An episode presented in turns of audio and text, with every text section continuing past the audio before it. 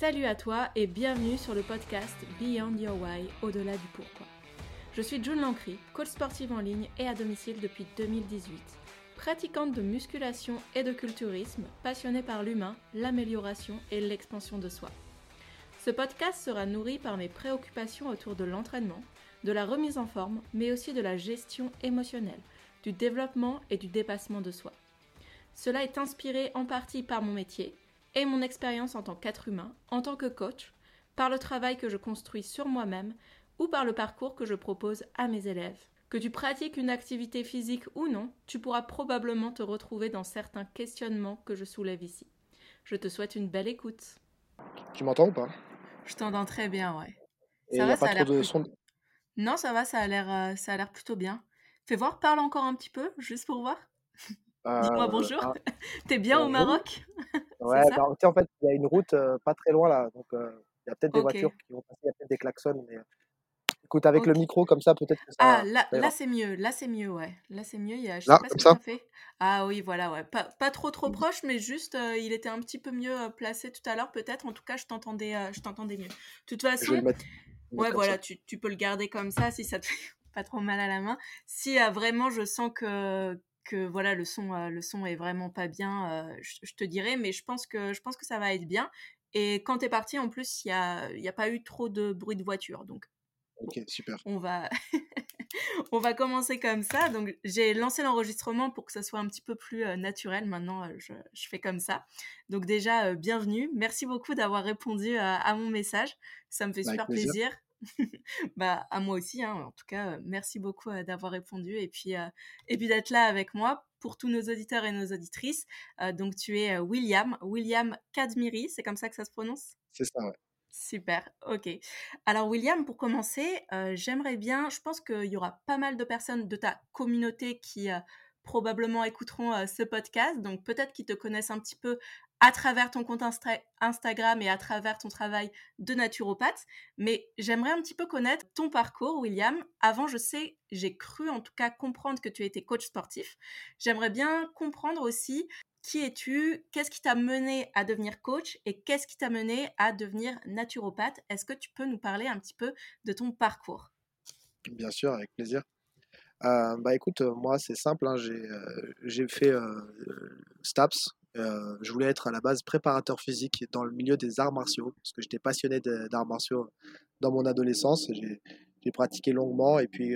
Quand j'ai vu que j'allais pas gagner ma vie avec ça, je me suis dirigé vers le métier de coach sportif. Donc, j'ai arrêté en troisième année pour passer directement à BPJEPS parce que je voyais pas de débouché avec la licence STAPS et que c'était que de la théorie. Et vraiment, ça me passionnait pas du tout. Donc, j'ai travaillé un petit peu pour payer mon BPJEPS que j'ai passé en 2011-2012.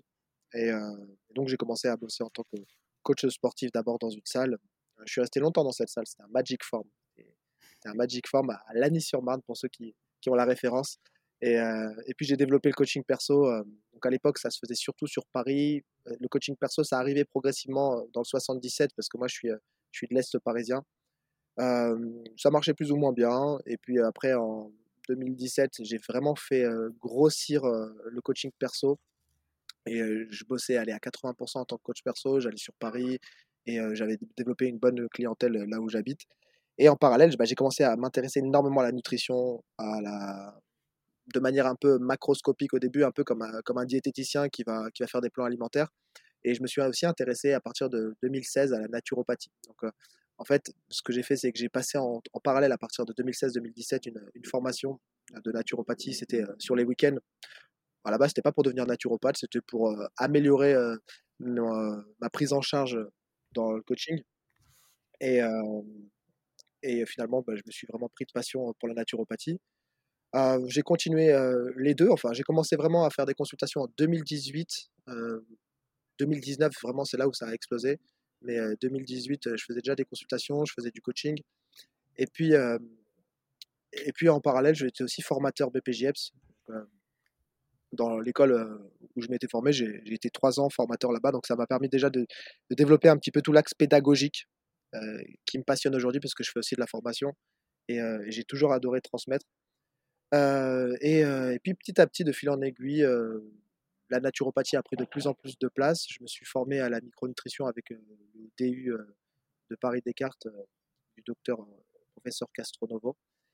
Et le coaching sportif, le Covid, le confinement a bien aidé à me faire lâcher complètement tout ça.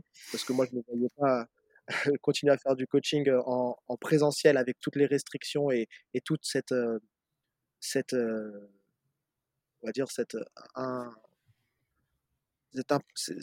ne pas avoir de vision sur l'avenir. Bien sûr. Donc, la naturopathie, après, s'est beaucoup développée avec Instagram. En 2018, j'ai décidé de publier des infographies avec des petites vidéos. Donc, il n'y avait pas les réels à l'époque. Et j'étais le premier naturopathe sur Instagram. Il n'y avait pas de naturopathe. Donc, j'ai eu la chance d'arriver à un moment donné où je n'avais pas de concurrence et que c'était facile aussi de se développer sur les réseaux sociaux. Donc, en un an, j'avais déjà une communauté de plus de 20 000 abonnés, chose qui, aujourd'hui, est très compliquée à obtenir uniquement avec de la publication régulière. Et voilà. Voilà, je pense que j'ai fait un résumé complet de mon parcours. Oui, c'est super, ça donne un petit un large aperçu, mais il y a des petites choses sur lesquelles j'aimerais revenir. Donc déjà, quand tu étais plus jeune, disons dans ton enfance, adolescence, tu étais déjà sportif, tu l'as toujours été ? Non, j'ai commencé vraiment à me passionner pour le sport à 14 ans. J'ai commencé les arts martiaux à 14 ans. Et jusqu'à mes 20 ans, j'ai passé toutes mes soirées, même mes week-ends à m'entraîner. Mais c'était les arts martiaux chinois traditionnels, donc il n'y avait pas vraiment la notion de préparation physique. C'était pas comme on le voit aujourd'hui quand on parle de sport de combat, où il y a un gros axe préparation physique. On s'entraînait un petit peu n'importe comment. On pratiquait les arts martiaux, mais je me suis beaucoup blessé à l'époque. Il n'y avait pas de préparation musculaire, ou en tout cas c'était uniquement des pompes, on n'avait pas d'équilibre musculaire. Je me suis fait énormément de tendinite. Et puis les arts martiaux chinois, il faut savoir qu'il y a certains mouvements, certaines positions qui sont vraiment adaptées à certains types de morphologie, hein, morphologie asiatique, avec les fémurs relativement courts. Et moi, je suis pas longiligne, mais j'avais une morphologie qui était un peu hybride et pas du tout adaptée aux arts martiaux chinois, donc je me suis beaucoup blessé à l'époque. Ok, d'accord, je vois tout à fait. C'est assez intéressant, surtout quand on sait que j'imagine que tu as fait aussi de la musculation, peut-être même de la force athlétique ou peut-être quelque chose de plus poussé. Ouais. Et alors, vas-y.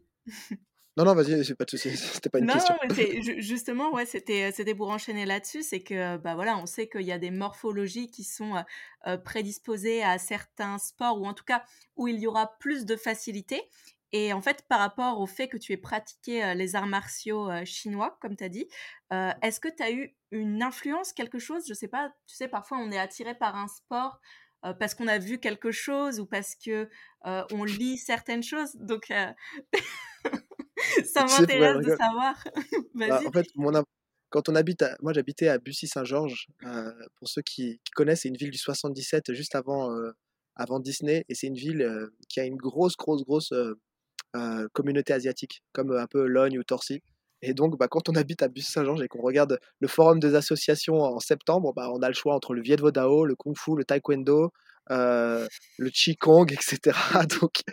Donc, ça a été le Kung Fu pour moi, mais j'aurais été dans un autre environnement, ça aurait peut-être été la boxe. Mais en tout cas, j'avais vraiment... Et après, je me suis passionné pour les films de Kung Fu, Jackie Chan, Bruce Lee, Jet Li, etc.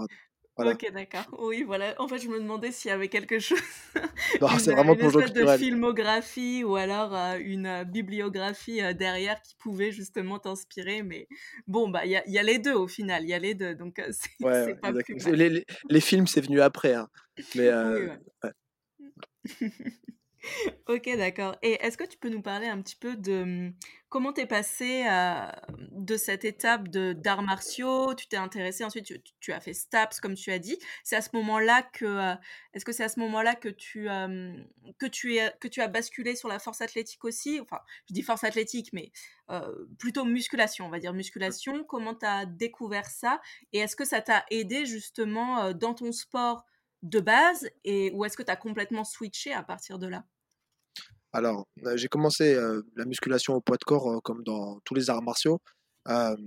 J'ai commencé par la méthode Lafay. C'est la méthode Lafay qui a, on va dire, structuré un petit peu mon entraînement au niveau de la musculation. Donc, je vais avoir 16-17 ans à cette époque. J'ai fait ça pendant 2-3 ans. Et puis après, pour préparer le BPJEPS, parce qu'en STAPS, on faisait de la musculation, mais c'était vraiment n'importe comment, quoi. C'était, on allait sur le développé couché, et puis on faisait des séries jusqu'à ne plus avoir de pectoraux, jusqu'à se faire des tendinites, etc. Et on faisait que ça, quoi. Donc, c'est à partir du BPJEPS, de la préparation au BPJEPS, à l'époque, j'avais 20 ans, que j'ai vraiment commencé la musculation, on va dire, sérieusement. Et puis, à partir de plutôt tardivement la force athlétique, à partir de 25 ans, vraiment, j'ai commencé à rattraper mon retard sur la force, parce que j'avais le BPJEPS double mention, donc je donnais énormément de cours collectifs, et donc on s'entraîne comme on peut entre les cours, et on est très souvent abîmé par les cours, donc la force c'est compliqué, on perd beaucoup de poids, on n'arrive pas à prendre de la masse musculaire parce qu'on est dans un environnement très très hypocalorique avec toute la dépense énergétique qu'on a quand on fait beaucoup de cours collectifs. Donc c'est plutôt à partir de mes 25 ans que je me suis orienté vers la force, et puis après j'ai jamais eu un niveau exceptionnel, mais j'ai toujours adoré chercher la performance plutôt que le physique. Ok, d'accord, je vois. Donc plus attrait, on va dire, quand même à tout ce qui tient de la force, des performances, plutôt que le côté culturisme, on va dire culturisme. Exactement.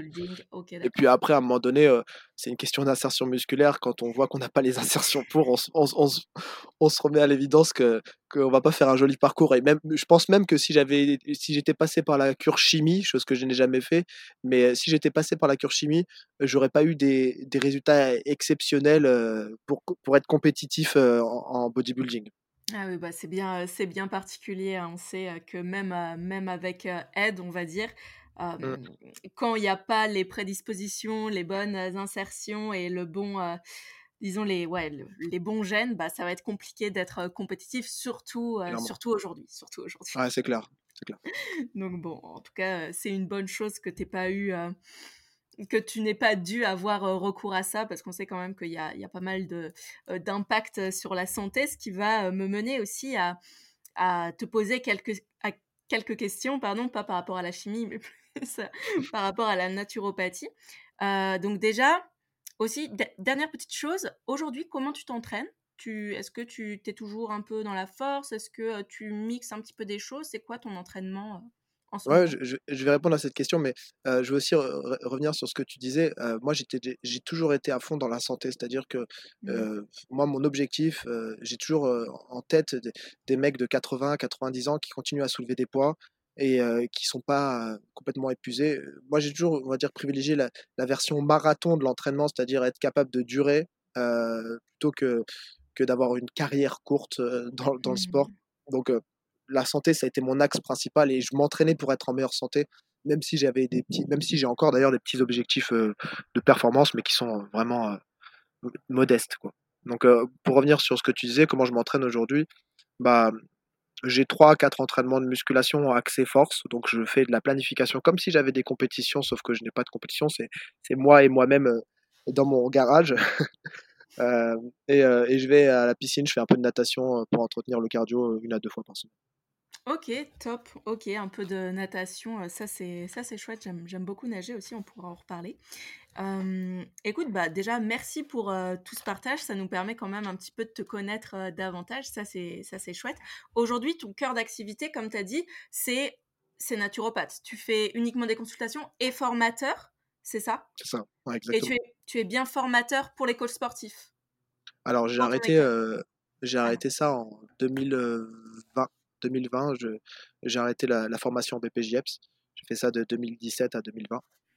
Et aujourd'hui, je forme uniquement dans les domaines de la micronutrition et de la naturopathie via un institut qui s'appelle Aptimea, mais également via mes propres formations que je diffuse. Ok, d'accord, super intéressant. Si tu as besoin de boire, on peut, tu peux faire des petites pauses, il n'y a pas de souci. Ensuite, moi, au montage, j'arrange, il n'y a pas de problème. Ok, super. Écoute, merci pour ce partage déjà de toi-même, pour qu'on te connaisse un petit peu plus, c'est top. J'aimerais qu'on rentre un petit peu dans des sujets plus spécifiques par rapport à ton approche de la naturopathie. Donc déjà, sachant que toi, tu as eu un parcours dans le sport, tu as eu un parcours quand même dans les cours collectifs qui ont je pense, un impact vraiment assez fort sur le stress, sur la physiologie du sportif. Comme tu l'as dit, c'est quelque chose de très énergivore. Et j'aimerais que tu nous parles un petit peu de toi, ton expérience, de ta santé à ce moment-là. Comment tu te sentais? Est-ce que tu arrivais un petit peu à jongler entre les deux? Et après, j'aimerais qu'on rentre un petit peu plus, disons, profondément dans le sujet du stress. Qu'est-ce que c'est? Comment on l'aborde? En tant que sportif, mais aussi en tant que monsieur, madame, tout le monde. Hein, voilà, pas forcément sportif. Et quel impact ça peut avoir, négatif comme positif? Alors, c'est top que tu me poses ce genre de questions parce que ça a été vraiment ce qui m'a permis de faire le virage vers la naturopathie. C'était la sensation que je ressentais après avoir fait une semaine de cours collectif, c'est-à-dire je me sentais vraiment vieilli, je me sentais épuisé, rincé, lessivé, et déjà je ne me voyais pas faire ce métier toute ma vie.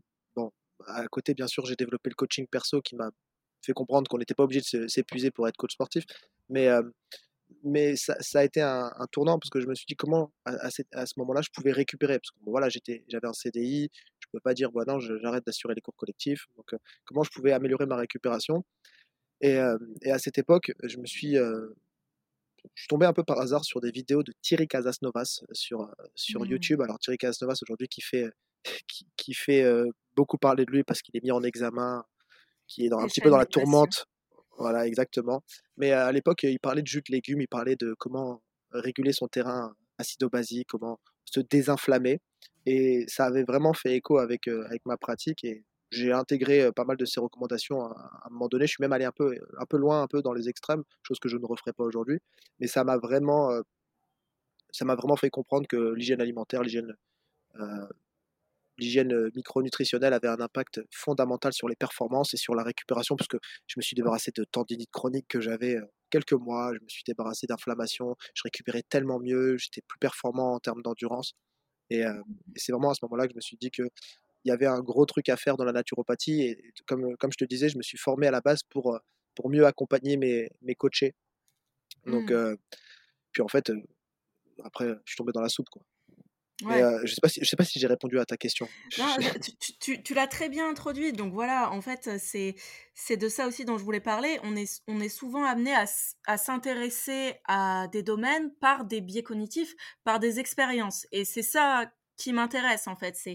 C'est comment les personnes que j'amène sur le podcast, se sont intéressés à leur domaine d'activité ou leur spécificité, quelle en est l'expérience qu'elles en ont retirée et comment elles amènent ça pour leur communauté ou leurs clients ou leurs patients. Donc, c'est très bien amené. Et donc voilà, en fait, pour rebondir sur ce que tu as dit, là, maintenant, tu accompagnes les gens. J'imagine... Moi, j'ai aussi ce biais cognitif, hein, je vois les gens stressés autour de moi, je suis stressée. Comment tu appréhendes aujourd'hui le stress chez un patient? Comment tu le définis? Et comment tu vas un petit peu au niveau de l'anamnèse, par exemple? Comment tu vas définir, ok, là, il y a des marqueurs qui ne sont pas forcément biologiques, donc pas forcément par une prise de sang, dont on pourra parler plus tard. Mais voilà, comment tu définis le stress et comment tu définis si chez un être humain, les facteurs de stress sont trop prédominants, sont trop prévalents par rapport aux marqueurs de vitalité? Alors déjà, ce qu'il faut savoir, c'est que là, aujourd'hui, j'ai plus du tout le même rapport avec mes consultants qu'avant, parce que les gens, ils viennent avec des pathologies parfois lourdes, avec un état au niveau biologique complètement dégradé, parfois... avec un point de non-retour. Hein. Donc, on n'est plus du tout dans le même schéma que je pouvais avoir avec mes anciens clients de sport que je coachais. Donc, aujourd'hui, on est sur des choses un peu plus profondes en termes de dérèglement. Alors, le stress, déjà, il faut comprendre que le stress n'est pas un mot péjoratif. C'est-à-dire que le stress, il faut faire la différence entre les éléments stressants et la capacité biologique de réagir à ce stress. D'ailleurs, en anglais, ils font la différence. Ils font la différence entre le mot stress et le mot stressors. Les stressors, c'est les stresseurs, les stimulants. Par exemple, la lumière, c'est un stimulant. Le bruit, c'est un stressant, c'est un stimulant. L'activité physique également, etc. Le manque de sommeil. Donc, quand on a fait la différence entre ces deux définitions, on peut comprendre de quoi on parle. Donc, le stress, c'est une réaction, quand on parle en français du stress, c'est une réaction biologique d'adaptation à un événement, à un stimulant, à un événement stressant. Et le corps va s'adapter de deux manières. D'abord, par la voie nerveuse, en déclenchant une production au niveau des glandes surrénales d'adrénaline et de noradrénaline, et puis via une voie endocrine, c'est-à-dire au niveau sanguin, via la fabrication de certaines hormones, dont la principale s'appelle le cortisol.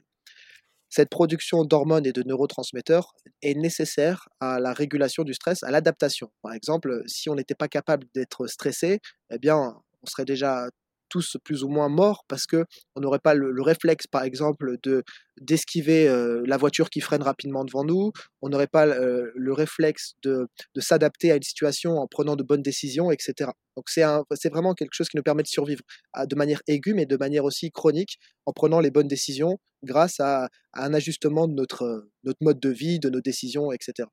Le problème, c'est que quand on est soumis à un stress chronique, quand on n'a plus les réserves pour faire face à ce stress, on arrive dans un état d'épuisement qui va être finalement l'inverse, c'est-à-dire qu'on ne fabrique plus assez d'hormones de stress, on n'a plus assez la capacité de s'adapter à ce stress, et donc le moindre stress lumineux, le bruit, le stress psychologique, le manque de sommeil, etc., va créer des adaptations négatives chez nous.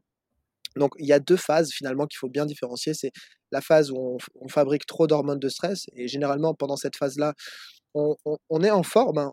On ne se plaint pas, on a même plutôt trop d'énergie, on ne dort pas assez, on peut même résister au manque de sommeil, il n'y a pas de souci, parce que le cortisol, c'est un peu un produit, c'est une hormone dopante hein, quand on en fabrique énormément. Et puis, il y a la phase de transition où on va commencer à en fabriquer, mais pas au bon moment, et on va avoir par exemple des dérégulations du rythme circadien. Il y a des moments où on va faire des insomnies et d'autres moments où on va être complètement épuisé. Et puis après, il y a le burn-out où là, on n'a plus du tout les réserves pour et on a besoin de dormir tout le temps. On est épuisé, on est inflammé, on a mal partout, on est déprimé, etc. Tout à fait. Ouais, tu voulais continuer, excuse-moi, ou je ne sais pas si tu... Non, je pense que c'était bien pour introduire, pour faire une définition de ce que c'est que le stress.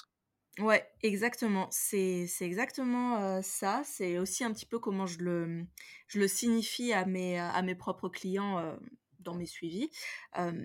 Et c'est, enfin, tu l'as très bien expliqué. Et surtout, tu as introduit ce terme de dérèglement, vraiment de dérèglement physiologique et de fatigue chronique, de burn-out un petit peu. Donc un petit peu ce point de rupture, de non-retour. Quand on a en fait trop poussé sur la pédale, c'est un peu ça, c'est quand on pousse trop sur la pédale, après, au début, oui, on est excité, tout va bien, et puis il y a un moment où tout est déréglé, comme tu as dit, les rythmes circadiens, nos états d'anxiété, nos réactions, nos humeurs, et là, c'est la fatigue chronique, le burn-out, je mets des gros guillemets, bien sûr, hein, parce qu'il y a plusieurs types de burn-out, mais j'ai l'impression que c'est quelque chose qui est beaucoup plus répandu de nos jours. Et ça, c'était quelque chose dont je voulais parler avec toi. Est-ce que toi, en tant que naturopathe, tu l'as bien dit, tu as maintenant des pathologies plus lourdes en accompagnement. Est-ce que toi, dans tes consultations, tu as dans tes patients beaucoup de personnes qui sont en fatigue chronique avec des grands guillemets? Est-ce que tu vois des gens qui sont épuisés?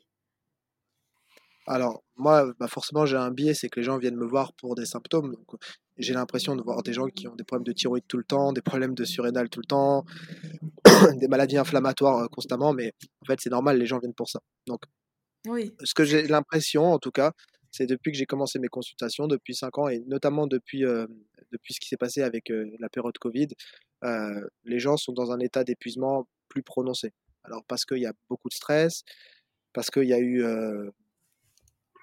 beaucoup de compensation peut-être au niveau de l'alimentation ou au niveau d'autres choses. Alors en parallèle, ça a permis aussi aux gens de prendre conscience que c'était important de prendre soin de sa santé. Donc peut-être que les gens consultent plus, peut-être aussi que les gens s'intéressent un peu plus à leur santé parce que, je sais pas, il y a peut-être un siècle, les gens ne se posaient pas la question de est-ce qu'on était fatigué. La première question à se poser, c'était est-ce qu'on allait survivre. Peut-être qu'aujourd'hui, on est plus dans le bien-être et c'est une bonne chose. Hein, on est dans la prévention et ça permet de prévenir les maladies chroniques. Mais donc je sais pas vraiment... ce qu'il en est réellement, si les gens sont plus fatigués, etc. Mais en tout cas, la fatigue chronique, c'est 2/3 de mes consultations. Ouais, qui va s'accompagner d'autres symptômes. Oui, voilà, il y a encore d'autres symptômes qui accompagnent la fatigue et qui se situent peut-être plus au niveau de la thyroïde, c'est ça ? En fait, la fatigue, ça va être un symptôme qui peut être la conséquence de plusieurs ou d'un dérèglement. Par exemple, ça peut être un épuisement de l'axe thyroïdien, ça peut être un épuisement de l'axe surrénalien, ça peut être des carences nutritionnelles, ça peut être un état inflammatoire chronique, ça peut être des fois tout simplement l'hygiène alimentaire qui est complètement déséquilibrée, qui occasionne de la fatigue, ça peut être des rythmes circadiens complètement déséquilibrés. Bon, c'est la conséquence, la fatigue. Et ce symptôme-là, il peut faire partie d'une autre longue liste de symptômes qui vont faire penser à tel ou tel type de dérèglement. Et souvent, c'est des problèmes thyroïdiens, des problèmes surrénaliens. Très souvent, c'est en relation avec ces deux grands axes, ces deux grands systèmes, le système thyroïdien et le système surrénalien, qui sont en fait finalement le reflet de notre société actuelle, ou en tout cas de l'époque actuelle, de peut-être ces 5 dernières années, où le stress est énorme chez beaucoup de gens. Oui, j'entends tout à fait, et effectivement, ouais, je vois tout à fait, c'est super, super intéressant. Je voudrais savoir, toi, quand tu reçois quelqu'un qui vient te consulter pour ces symptômes de fatigue, pour ces symptômes un petit peu de dérèglement, c'est quoi ta première piste d'approche pour comprendre un peu d'où ça vient ? C'est quoi, en fait, voilà, désolé, j'ai du mal à m'exprimer, mais quel va être ton protocole, premier ton premier protocole, pas forcément protocole, mais voilà, ta première approche, voilà, pour aider la personne à sortir la tête de l'eau, voilà, parce que là, en fait, la personne, elle se noie, et la première chose à faire, évidemment qu'on va peut-être pas pouvoir la sortir complètement, mais peut-être qu'on va pouvoir la faire respirer un petit peu. Quelle serait l'approche dans ces cas-là ?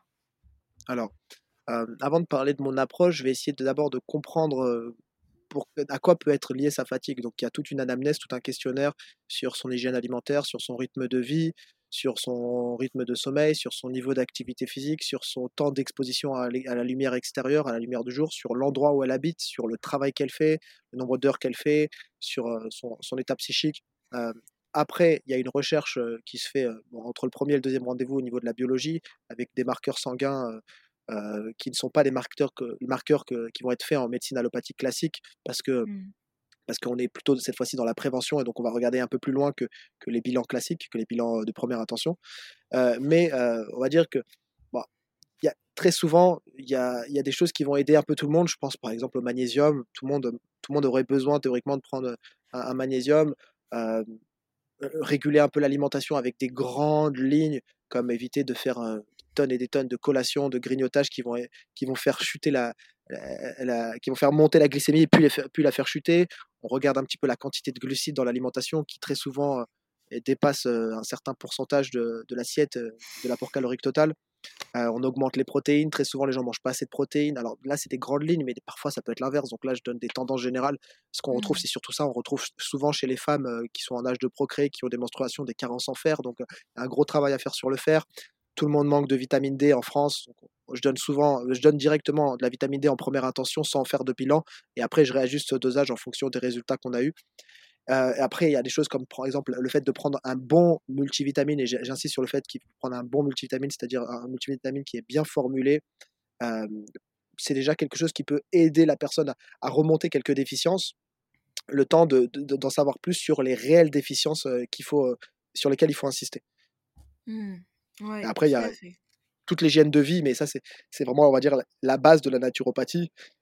Le sommeil, l'activité physique qui doit être modérée. Il y a des gens qui s'entraînent trop. Là, récemment, j'ai eu en consultation une femme, mère de plusieurs enfants, qui travaille dans un boulot qui lui prend beaucoup de temps, et qui, à côté, s'entraînait peut-être, je sais pas, 15 heures par semaine, avec beaucoup de courses à pied, beaucoup de natation, et finalement, je ne sais même pas comment elle arrivait à caler ça dans son emploi du temps, et qui venait consulter avec un système digestif complètement épuisé, avec une constipation extrême, et un niveau d'énergie finalement qu'elle compensait en prenant une quinzaine de cafés par jour. Ouais. Le café, on pourrait en parler aussi, hein. Il y a le côté bénéfique et puis tout le côté aussi où c'est un peu un masque, un cache-misère en fait de la fatigue. Et on sait que bah, voilà, ça, forcément ça va avoir des réactions en chaîne au niveau du corps. Et quand tu parles de cortisol, bah, voilà, ça va peut-être l'augmenter d'une manière un peu trop significative et longue. Exactement. Et surtout si c'est surdosé. Ok, d'accord, je vois et ça me fait rebondir. Tu as dit qu'une de tes patientes était bah voilà, mère de famille. J'ai l'impression que, alors peut-être encore une fois que c'est un biais de confirmation vu que je suis une femme et que j'ai pas mal d'élèves féminines et que forcément mes élèves femmes je pense se confient de manière un petit peu plus naturelle à moi que mes élèves hommes. Est-ce que dans ta clientèle, tu as plus de femmes que d'hommes, et est-ce que tu constates dans ta clientèle, donc voilà, ça peut être une statistique et une interprétation personnelle, hein, c'est pas du tout généralisé, mais est-ce que tu constates plus de recrudescence de pathologies et de symptômes de fatigue chez la femme que chez l'homme ? Alors, je te réponds simplement, bah, j'ai 9 femmes pour un mec. C'est-à-dire qu'il y a 90% de femmes en consultation, ouais. Parce que les femmes consultent plus, qu'elles sont plus, on va dire, à l'écoute de leur corps, que c'est moins dans les valeurs inconscientes masculines d'aller consulter un naturopathe que chez une femme, c'est moins dans les valeurs masculines de se faire aider. Il y a la fierté, il y a l'ego, etc. Après, j'ai pas d'avis sur le fait que ce soit bien ou pas, c'est juste comme ça. Et puis, il y a quand même aussi... le facteur que les femmes sont plus sujettes aux dérèglements hormonaux que les hommes. Et les femmes, malgré tout, quoi qu'on dise, ont plus de certaines pathologies que les hommes. Et là, il faut bien comprendre que les hommes ne vont pas faire en général les mêmes pathologies, les mêmes dérèglements que les femmes.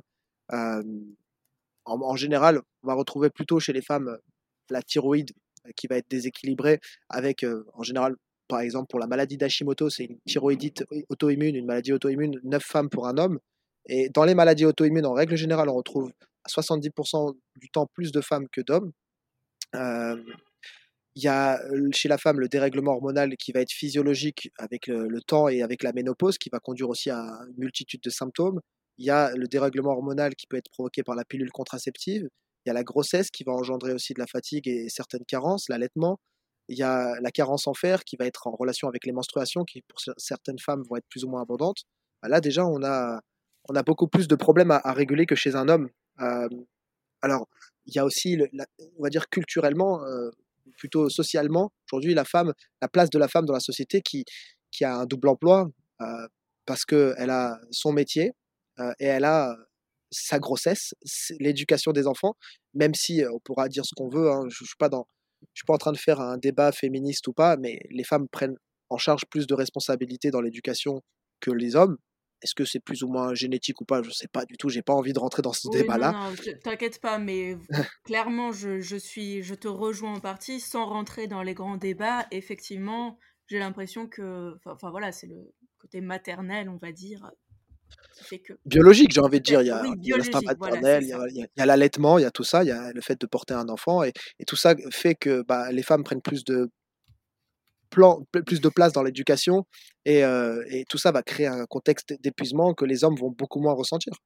Il y a encore pas si longtemps que ça, et encore dans certains pays, les femmes se consacrent à l'éducation de leurs enfants à temps plein.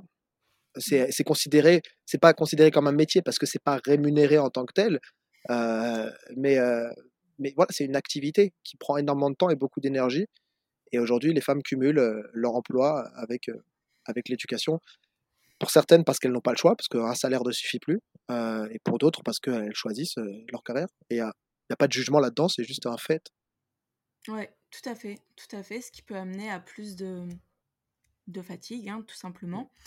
Et c'est top parce que tu as introduit un sujet que j'aurais bien aimé aborder avec toi, qui est celui de la thyroïde et des dérèglements thyroïdiens chez la femme. Tu as parlé de Hashimoto, je sais qu'il y a plusieurs formes de dérèglement de la thyroïde, mais étant donné que toi tu es un petit peu plus disons dedans, j'aimerais que tu nous parles, si tu veux bien, des de tous les, enfin voilà, des grands dérèglements thyroïdiens qui peut avoir lieu plutôt chez la femme. D'accord. Alors, il y a l'hypo et l'hyperthyroïdie, c'est-à-dire que la thyroïde peut être en sous-fonctionnement ou en surfonctionnement. En règle générale, c'est beaucoup plus l'hypothyroïdie que l'hyperthyroïdie. L'hypothyroïdie, elle peut être la conséquence de plusieurs choses. Il y a les maladies auto-immunes, dont la thyroïdite d'Hashimoto, mais il y en a d'autres. C'est la plus courante, la thyroïdite d'Hashimoto. Il y a les carences nutritionnelles. Il y a le stress qui va avoir tendance parfois à bloquer la conversion des hormones thyroïdiennes. Donc, ça crée un climat de ralentissement de la fonction thyroïdienne. Ce stress, il peut être lié, par exemple, à un déficit calorique prolongé, à une alimentation trop riche en protéines, alimentation trop faible en glucides. Il y a les carences nutritionnelles, comme la carence en iode, pour citer la plus importante pour la thyroïde, qui peuvent ralentir la fonction thyroïdienne. Donc en gros, tu as la nutrition, les maladies et le stress alimentaire ou psychique qui va avoir un impact négatif sur la fonction thyroïdienne. Et après, tu as l'hyperthyroïdie, où là, dans la majorité des cas, c'est en relation avec une maladie auto-immune qu'on appelle la maladie de Basedow. Mmh. Ok, d'accord. Est-ce que les symptômes lors de l'hyperthyroïdie sont à peu près les mêmes, ou est-ce que ça sera, je crois, il me semble que c'est quand même assez différent en termes de sensations, en termes de peut-être prise de poids, en termes justement d'activité, de sensibilité au froid, à la chaleur, ça va être quand même des répercussions différentes, non ? Ils sont complètement opposés en fait. Ouais. La thyroïde, quand elle est en sous-fonctionnement, donc l'hypothyroïdie, ça va occasionner des symptômes d'un ralentissement du métabolisme, donc frilosité, ralentissement de la digestion, donc très souvent de la constipation, avec très souvent, mais pas tout le temps, et ça c'est important de le dire, une prise de poids. Il y a des femmes qui ne prennent pas de poids en hypothyroïdie, mais ça c'est pour d'autres raisons, de la perte de cheveux, une sécheresse cutanée, de la fatigue bien évidemment, de l'œdème. Ça, c'est plutôt les symptômes de l'hypothyroïdie. Et après, en hyperthyroïdie, c'est tout l'inverse. C'est-à-dire qu'on a une accélération du métabolisme qui crée de l'hyperthermie. Donc, on transpire énormément, on peut perdre beaucoup de poids. On peut aussi avoir une augmentation très importante de l'appétit. On est très fatigué, mais la fatigue, elle est liée au fait qu'on est en suractivité. On a une hypersécrétion de certains neurotransmetteurs, ce qui va donner beaucoup d'irritabilité, des palpitations cardiaques, des tremblements. Voilà, c'est les principaux symptômes. Ouais, voilà, c'est bien, enfin, c'est ce qui me semblait, mais je voulais juste que tu le redéfinisses. Ok, c'est hyper intéressant et j'aimerais qu'on parle maintenant, donc toi tu as ton approche de naturopathe, j'imagine que il y a des fois où t'as ton pouvoir d'action est limité en fait, peut-être dans certaines pathologies. Je pense que tu connais la médecine fonctionnelle, que tu as déjà dû t'y intéresser, peut-être même qu'en naturopathie, vous l'étudiez, j'en ai aucune idée vu que j'ai pas fait d'études de naturopathie. Est-ce que tu peux nous parler un petit peu de médecine fonctionnelle ? C'est quelque chose qui m'intéresse depuis quelques temps et voilà, j'aimerais que tu nous en parles un petit peu de toi, ta connaissance là-dessus et qu'est-ce que c'est et comment... est-ce que tu l'amènes pour certains patients ou que tu rediriges vers des médecins fonctionnels ? Alors, une très bonne question. La médecine fonctionnelle, la seule différence avec ce que je fais, c'est qu'il y a le mot médecine. Et donc, moi, je ne fais pas de médecine parce que je ne suis pas médecin et je ne suis pas professionnel de santé. Voilà. Mais sinon, donc, je ne peux pas faire de prescription médicale, je ne peux pas faire de prescription d'ordonnance. Mais à part ça, j'ai l'impression de faire la même chose. C'est-à-dire que la médecine fonctionnelle, c'est la médecine des causes. On essaie de comprendre les différents dérèglements qui peuvent être... liés à l'alimentation, l'hygiène de vie, les carences, etc., le fonctionnement des différents systèmes d'élimination, différents mécanismes biologiques dans le corps. Et en fait, c'est juste le prolongement de ce qui se fait depuis très longtemps avec toutes les médecines traditionnelles, sauf que il y a eu des médecins à un moment donné qui se sont dit c'est pas possible, on peut pas faire ça là, de l'allopathie tout le temps à donner un truc antisymptomatique, et ils se sont dit si on s'intéressait un peu aux causes, et en fait voilà, font de la naturopathie, sauf que c'est légal. Enfin, quand je dis c'est légal, c'est pas considéré comme du charlatanisme, et encore, quoique il y a certains médecins qui considèrent ça comme du charlatanisme. C'est appuyé sur des preuves scientifiques, et c'est aussi encore une médecine à certains égards qui peut être expérimentale, c'est-à-dire qu'il y a certains médecins qui travaillent en dehors des clous, beaucoup de médecins, J'ai envie de dire tous les médecins fonctionnels sont obligés de travailler en dehors des clous parce qu'ils ne suivent pas des protocoles établis. C'est la médecine fonctionnelle, si tu veux, c'est la médecine individualisée. C'est vraiment la médecine qui va être individualisée, donc on est hors protocole. Si un médecin fonctionnel te dit qu'il suit des protocoles, bah, ce n'est pas un médecin fonctionnel. Ouais. Alors maintenant, est-ce que je renvoie vers des médecins fonctionnels ? Eh bien, quasiment systématiquement. D'ailleurs, j'ai la chance de collaborer avec un médecin micronutritionniste, alors je ne sais pas si on peut appeler ça un médecin fonctionnel, vers qui j'envoie mes consultants, qui se charge de faire ce que moi je ne peux pas faire avec mes limites légales. Ok, super intéressant. Et je trouve ça super de pouvoir justement quand même travailler avec d'autres personnes, parce que même si tu es presque comme un médecin fonctionnel, peut-être que le fait de travailler avec des confrères, des collègues, hein, ça permet aussi d'aller voir peut-être des choses qui t'ont peut-être... Juste un petit bémol, je suis pas presque un médecin fonctionnel, parce que le médecin fonctionnel, donc, il va avoir l'approche naturopathique, micronutritionniste, mais il a aussi l'approche allopathique que moi je n'ai pas. Moi j'ai pas de cursus de médecine générale. Donc le médecin fonctionnel, lui, il a un cursus de médecine générale et après il décide de se former avec des formations en micronutrition, etc. et avec une approche plus globale. Donc un médecin, ça reste un médecin, et je suis naturopathe et micronutritionniste. Non mais c'est important de le dire parce que... Oui, bien sûr. Et donc je fais pas de diagnostic médical, il faut aller voir un médecin, mais c'est complémentaire. Voilà, c'est complémentaire, okay. C'est ça que les gens doivent retenir. Et excuse-moi, du coup, j'ai pas répondu à ta question, c'était juste pour revenir sur ce que tu avais dit. Je me rappelle même plus ma question, mais oui, non, mais t'as tout à fait raison de préciser pour pas faire d'abus de langage. Donc voilà, mais c'est aussi ce que je voulais mettre en avant, c'est que tu peux collaborer avec des personnes qui éventuellement pourront diagnostiquer certaines choses, qui t'ont peut-être possiblement échappé, ou juste avoir un œil, comme tu dis, allopathique. Bah en fait, le problème, c'est que souvent, il y a un ego mal placé d'un ou de l'autre côté. Donc, c'est-à-dire que le naturopathe, il peut très bien se dire « Ah, les médecins, c'est tous des charlatans. » Enfin, quand je dis non, pas tous des charlatans, c'est tous des escrocs. Ils sont à fond à l'allopathie, ils ne s'intéressent pas à leurs patients. Et puis, il y a des médecins qui vont se dire « Mais les naturopathes, c'est des charlatans, etc. » Donc, en fait, si chacun reste de son côté, on n'avance pas. Alors que il y a des naturopathes et des médecins qui sont ouverts, on va dire, qui ont leur chakra ouvert et qui sont prêts à accepter une démarche qui n'est pas la leur, et là c'est parfait en fait quand on combine l'allopathie et la naturopathie ou les médecines traditionnelles, mais c'est ce qu'on appelle la médecine intégrative. On intègre différentes branches. Par exemple, moi je fais pas de médecine allopathique, je fais pas d'ostéopathie, je ne fais plus de coaching sportif, je ne fais pas de sophrologie, d'hypnothérapie, je ne fais pas de psychologie. Donc moi, je vais faire ce que je sais faire avec la naturopathie, la micronutrition, mais après, je réoriente toujours quand c'est en dehors de mon champ de compétences.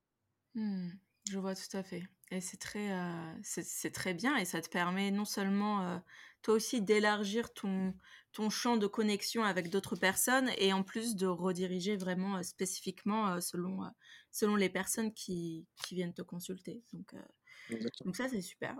Merci pour cette définition un petit peu et pour nous avoir précisé ces choses sur la médecine fonctionnelle. Je voulais rebondir sur quelque chose et introduire une nouvelle chose par rapport à la nutrition. Donc on sait que la nutrition, c'est un petit peu un des piliers de la santé, hein, évidemment. Ça fait partie quand même d'un mode de vie sain et disons, d'un mode de vie qui va nous permettre de garder la bonne santé et de garder nos capacités cognitives et même physiques. Est-ce que toi, pour tes consultations, tu introduis certaines choses? Donc, tu as parlé des grandes lignes, mais est-ce que tu vas creuser plus spécifiquement pour des personnes qui sont peut-être déjà avancées? Tu nous as parlé précédemment dans le podcast que tu avais étudié en termes macroscopiques l'alimentation. Maintenant, j'imagine que tu es plus dans la micronutrition. Est-ce que tu peux nous parler un petit peu de ça? Comment tu abordes l'alimentation aujourd'hui pour toi, pour tes patients et voilà. Oui, alors, c'est important de préciser ça parce que c'est vrai qu'aujourd'hui, je ne fais plus vraiment de macro-alimentation, c'est-à-dire que je ne fais plus de plan alimentaire calorique avec pardon, avec un nombre de calories et de grammes de glucides, de protéines à consommer. Là, je suis dans une approche micronutritionnelle, donc de qualité. Maintenant, ça ne veut pas dire qu'il ne faut pas intégrer des notions de macroscopie alimentaire. C'est juste que moi, je ne les aborde pas parce que je n'ai pas le temps en consultation de faire tout ça et que ça me prend un temps fou. Et que quand c'est comme ça, généralement, je réoriente. Ou bien, les gens viennent me voir en me disant, voilà, je viens pour ça. Et dans ce cas-là, je fais une consultation, on va dire, de macroalimentation comme ce que je faisais quand j'étais coach sportif. Donc moi, je vais plutôt être sur la partie qualitative, c'est-à-dire travailler sur les déficiences nutritionnelles, l'équilibre. Alors bien sûr, l'équilibre des macronutriments est important, mais je ne vais pas jouer sur les calories, même si ça peut être induit indirectement en augmentant, par exemple, l'apport en fibres, en diminuant certains aliments qui ont une densité calorique haute. On va réussir à faire un déficit calorique parfois dans la majorité des cas sans s'en rendre compte, si c'est l'objectif souhaité, bien sûr. Mais je suis plutôt sur l'approche qualitative. Donc, qualitatif, ça veut dire prendre en considération d'éventuelles intolérances alimentaires, différentes allergies alimentaires, prendre en considération que la flore intestinale ne va pas être la même chez chaque personne et donc il peut y avoir des problèmes d'absorption de nutriments, de digestion de certains aliments, prendre en considération la capacité d'absorption de tel ou tel nutriment en fonction du profil de la personne, les carences qu'elle peut avoir. Pour ça, on s'appuie sur des bilans biologiques. Le fait qu'elle puisse avoir, par exemple, des besoins en fer augmentés. J'avais donné l'exemple tout à l'heure de règles abondantes. Donc ça va être plutôt l'approche qualitative que quantitative que je vais mettre en place. Et quand il y a vraiment besoin d'un accompagnement macro-alimentaire, je renvoie vers mes collègues qui sont généralement des coachs sportifs et souvent des coachs et diététiciens qui vont s'occuper de cette partie-là. Ok, super intéressant, top. Et toi, aujourd'hui, comment tu peux nous parler un petit peu de ton alimentation? Qu'est-ce que tu as déjà testé, étant donné que tu as été aussi dans le sport? Peut-être que tu as eu envie de transformer ton corps également, ou peut-être d'aborder la nutrition pour la performance. Comment aujourd'hui tu l'abordes? Comment tu abordes la nutrition? Comment tu l'as abordée auparavant? Est-ce qu'il y a des choses que tu as déjà testées? Alors, je vais faire ça de manière chronologique. J'étais un enfant ado un peu obèse, un peu rondouillé. J'ai perdu du poids quand j'ai commencé à me mettre à fond dans les arts martiaux. Quand je suis rentré un peu dans la mouvance Thierry Casasnovas, j'ai été végétarien puis végétalien pendant une petite période qui a duré à peu près 6 mois. J'ai testé pendant une petite période la diète cétogène. Puis après, je suis arrivé sur... quand j'ai commencé vraiment à pratiquer la naturopathie, je me suis complètement, on va dire... détaché des extrêmes. Donc aujourd'hui, mon alimentation, elle s'articule autour d'une alimentation, on va dire, méditerranéenne, avec beaucoup de végétal, des protéines animales, tout type de protéines animales, sauf le lait de vache que je ne tolère pas. Je peux manger un peu de fromage par-ci par-là, mais j'ai jamais vraiment aimé le fromage. Je vais manger beaucoup de poissons, beaucoup de poissons gras, et faible apport en protéines en viande, parce que j'en ai pas besoin.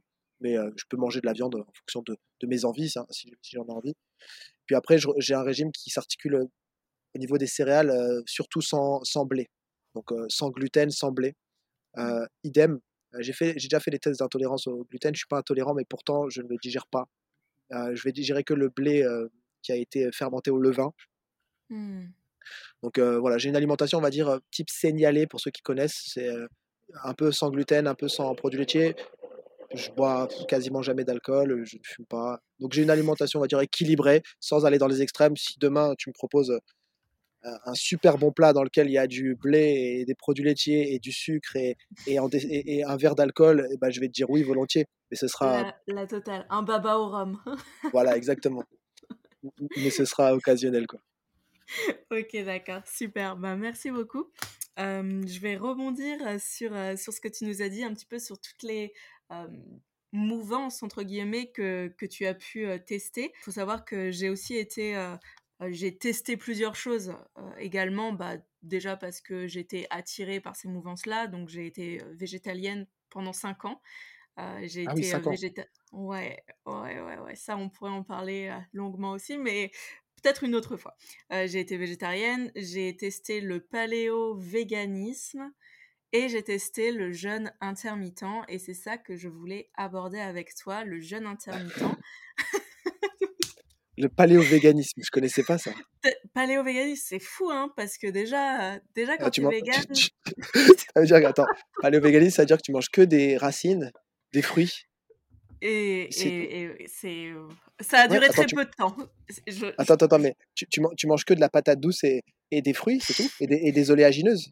Des oléagineux, et en fait quand même pour l'apport en protéines, je consommais un tout petit peu de tofu lacto-fermenté, des choses comme ça. Mais en fait j'ai très vite vu les limites du paléo-véganisme. Ça va pas être possible, mais bon. Donc oui, et je voulais parler aussi du jeûne intermittent que j'ai pu tester quand j'étais végétalienne, tout simplement.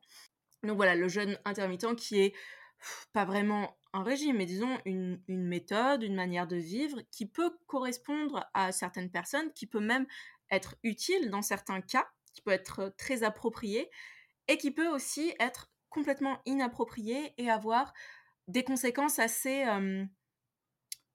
fortes sur l'homme ou la femme, enfin sur nos corps, sur nos physiologies.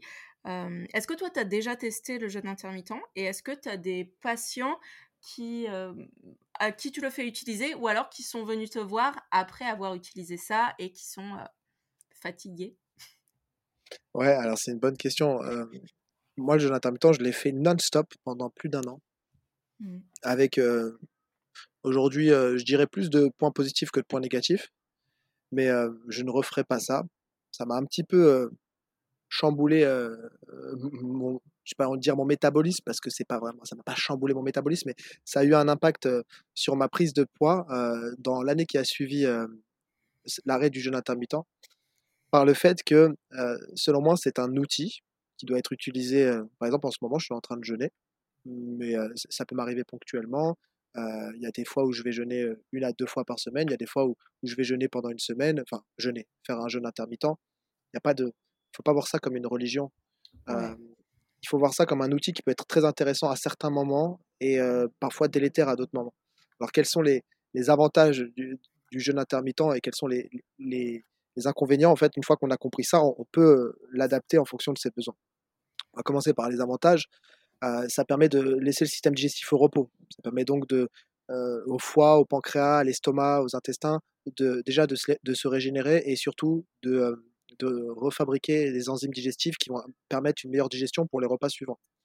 Ensuite, ça permet de gagner du temps. Ça permet aussi potentiellement, après avoir été adapté, de gagner un peu plus d'énergie puisqu'on a une élévation du cortisol. Quand on est à jeun pendant une longue période, on va augmenter sa sécrétion de cortisol qui nous permet d'avoir un petit coup de boost. Donc on se sent mieux, on peut cicatriser plus vite, on va se sentir globalement en forme, une meilleure concentration.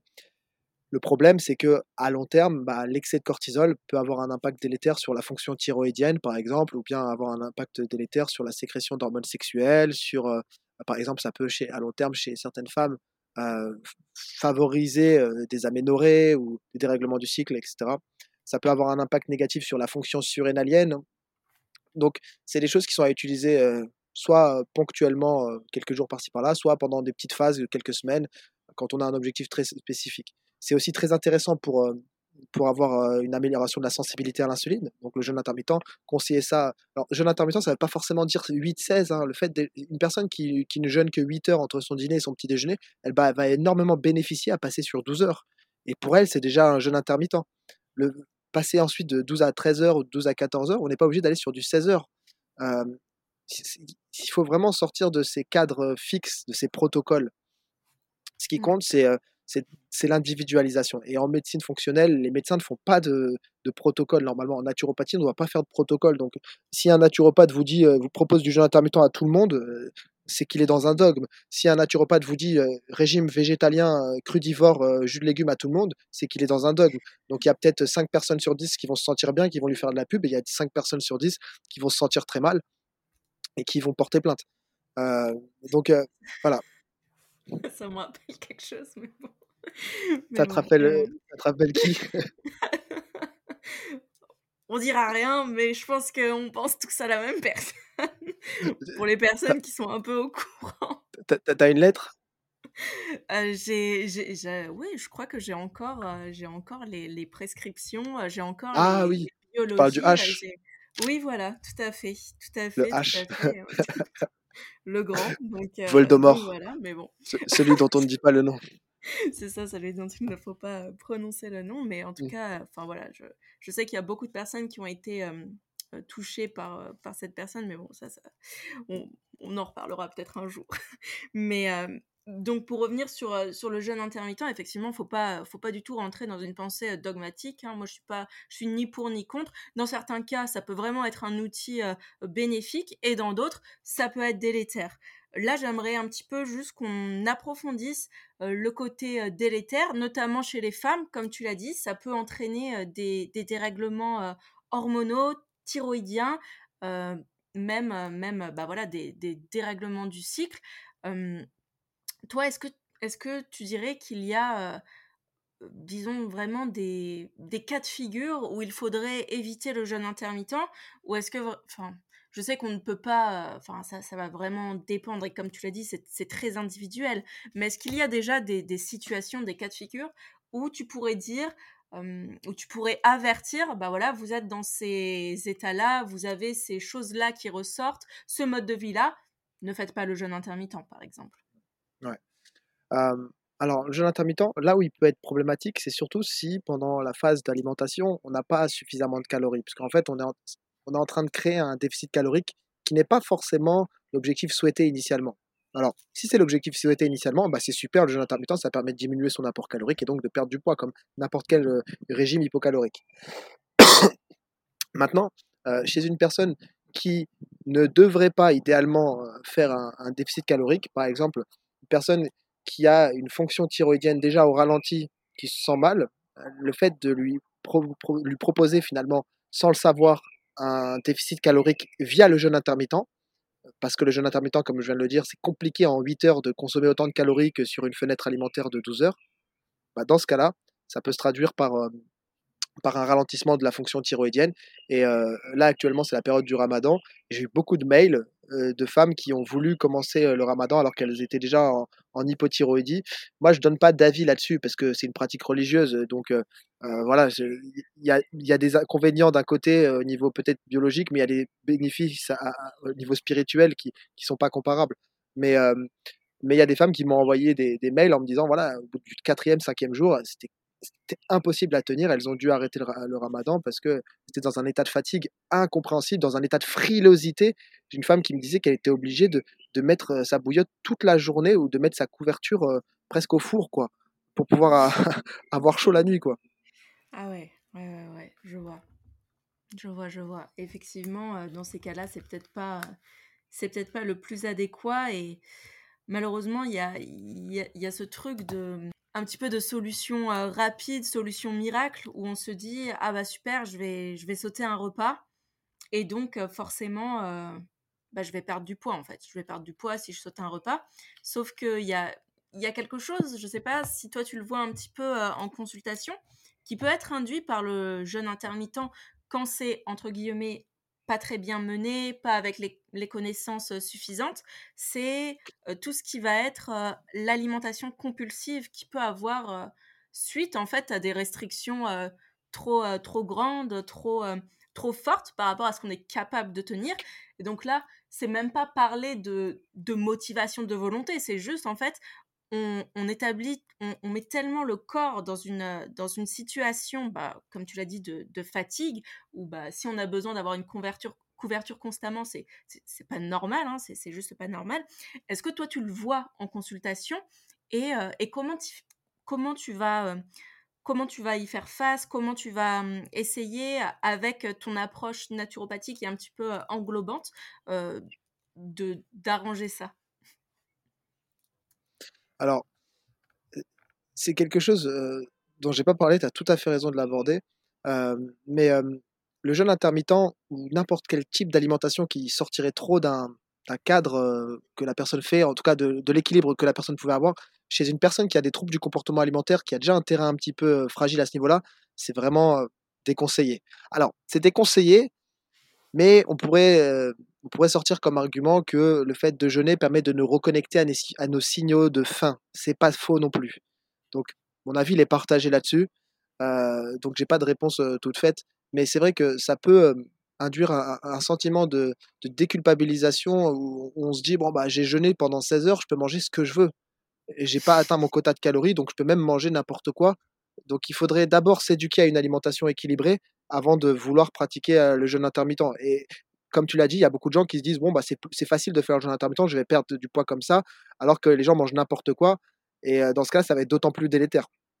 Ouais, tout à fait. Et est-ce que toi, tu vois des personnes, comme j'ai dit, qui viennent te voir avec des comportements? Donc là, je sais que ça a plus attrait à tout ce qui est psychosomatique, psychologie, mais peut-être que tu as certaines patientes ou patients qui viennent te voir avec des désordres un petit peu alimentaires et qui ont besoin quand même peut-être de cette approche rééquilibrante au niveau de la structure de l'alimentation. Est-ce que toi t'y fais face et comment tu vas essayer d'amener à ta manière cet équilibre en fait avec l'alimentation? Tu as ça un peu? Alors, ouais, bien sûr. Les troubles du comportement alimentaire, c'est des choses qui reviennent souvent. Donc c'est multifactoriel, il y a l'aspect psychique mais il y a l'aspect aussi biologique, et en naturopathie, en micronutrition, on utilise ce qu'on appelle la psychonutrition. La psychonutrition, c'est tout ce qu'on va pouvoir conseiller via un timing alimentaire, comme l'alimentation chronobiologique, via certains nutriments, via certains oligoéléments, certaines vitamines qui vont permettre de réguler la satiété, qui vont permettre de réguler les pulsions alimentaires, les pulsions de sucre. Et quand on comprend ça et quand on voit qu'on a des effets positifs en pratiquant, en régulant, on va dire, son alimentation et sa micronutrition, on comprend que finalement la psyché, c'est à plus de 50% la conséquence de la biologie. Et en fait, déjà, on se déculpabilise, on se dit « Ah ben en fait, on m'a dit que j'étais TDAH, on m'a dit que j'étais HPI, etc. Je rentrais dans des cases, mais en fait tout ça, ça se casse la gueule finalement, parce que c'est juste un déséquilibre biologique au niveau des neurotransmetteurs qui peut être en relation avec le microbiote intestinal, avec la fonction thyroïdienne, avec certaines carences.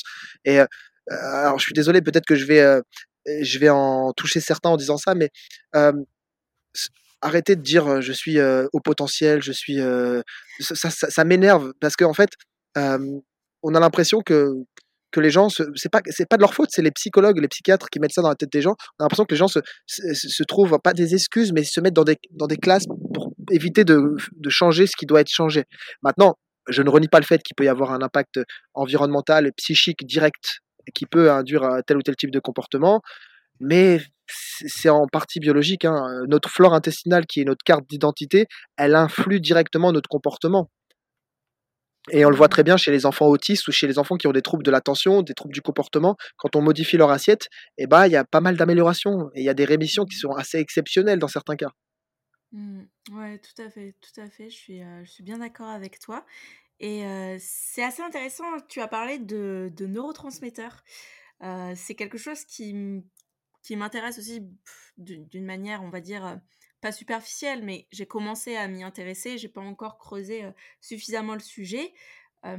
Est-ce que toi, c'est quelque chose que tu as un peu approfondi, la nutrition aussi par nos gènes, par notre patrimoine génétique, et comment tu pourrais nous l'expliquer d'une manière simple, juste pour avoir une petite introduction à ça? Alors là, tu as donné deux éléments qui sont en lien, mais qui sont aussi à dissocier.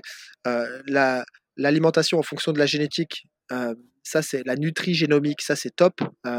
C'est pas encore hyper accessible, mais je m'y intéresse de plus en plus, notamment avec les génotypes ApoE, qui permettent de définir finalement la quantité de tel ou tel type de macronutriments qui serait intéressant à consommer chez une personne en fonction de sa génétique. Et donc ça, c'est hyper intéressant, ça permet de proposer une diète qui va être adaptée à la génétique de la personne, qui va lui permettre finalement de bien vieillir, quoi. Et puis après, tu as parlé des neurotransmetteurs. Les neurotransmetteurs, c'est quelque chose qui est en lien, bien sûr, avec notre génétique, mais aussi et surtout en lien avec notre microbiote intestinal et nos comportements alimentaires. Donc, les neurotransmetteurs et la génomique, c'est un petit peu différent, même si l'un va avoir un impact sur l'autre. Ok, d'accord, très bien. On va commencer alors par tout ce qui est neurotransmetteurs, si tu veux bien. Est-ce que tu peux nous définir un petit peu comment ça va avoir un impact sur notre physiologie, justement ? En fait, c'est très simple. Les neurotransmetteurs, c'est des messagers qui circulent par voie nerveuse. Donc, au niveau de nos neurones, au niveau de notre système nerveux, on fait circuler de l'information. Cette information est transportée via des messagers, quoi. Donc, il y a la sérotonine, la noradrénaline, la mélatonine, la dopamine, etc., le GABA. Pour la plupart de ces neurotransmetteurs, ils ont soit ils sont sécrétés principalement dans l'intestin, soit ils ont un lien avec notre microbiote intestinal, c'est-à-dire qu'ils vont être synthétisés ou non en fonction de l'état de notre flore intestinale. Ça va dépendre évidemment de certains précurseurs nutritionnels, certains acides aminés principalement, qui vont... En fait, les neurotransmetteurs sont fabriqués à partir d'acides aminés, et ces acides aminés, on les retrouve normalement dans l'alimentation. Chez certaines personnes, il peut y avoir des déficiences, notamment chez les végétaliens qui peuvent être déficitaires dans certains neurotransmetteurs. Et la fabrication de ces neurotransmetteurs va aussi dépendre de nos carences nutritionnelles, comme le fer, les vitamines du groupe B, le magnésium, le zinc, etc., qui sont ce qu'on appelle des cofacteurs pour la fabrication de ces neurotransmetteurs. Et ces neurotransmetteurs permettent de réguler notre personnalité, notre humeur, mais également notre digestion, notre système immunitaire. C'est des messagers qui vont agir à plein de niveaux dans nos cellules, dans plein de cellules différentes. C'est des neurohormones. C'est comme les hormones, que ça circule par le système nerveux. Et donc, il faut comprendre que notre corps, nos cellules, elles sont gouvernées par ces messagers. Et notre personnalité, notre fonctionnement, notre système immunitaire, tout ça finalement est régulé par ces messagers. Et en fonction, ces messagers vont dépendre de l'état de notre flore intestinale, de l'état de notre environnement, de notre alimentation, de notre sommeil, etc. Ok, super intéressant. Merci d'avoir redéfini un petit peu ça. Et pour ce qui est de la nutri-génomique, effectivement, je pense que tu dois aussi regarder... probablement les vidéos de Georges Mouton, peut-être. Bien sûr, c'est via lui que je m'intéresse à ça, en fait. Ok, d'accord, super. Et est-ce que tu peux nous pas... Je regarde aussi un petit peu ces vidéos depuis, je crois, ça fait 1 an que je m'y intéresse, que je m'intéresse assez à son travail. Est-ce que tu peux nous en parler? Comment on définit ça? Donc oui, tu as dit que ça pouvait vraiment individualiser notre nutrition et notre répartition des macronutriments pour justement mieux vieillir. Comment on fait ça?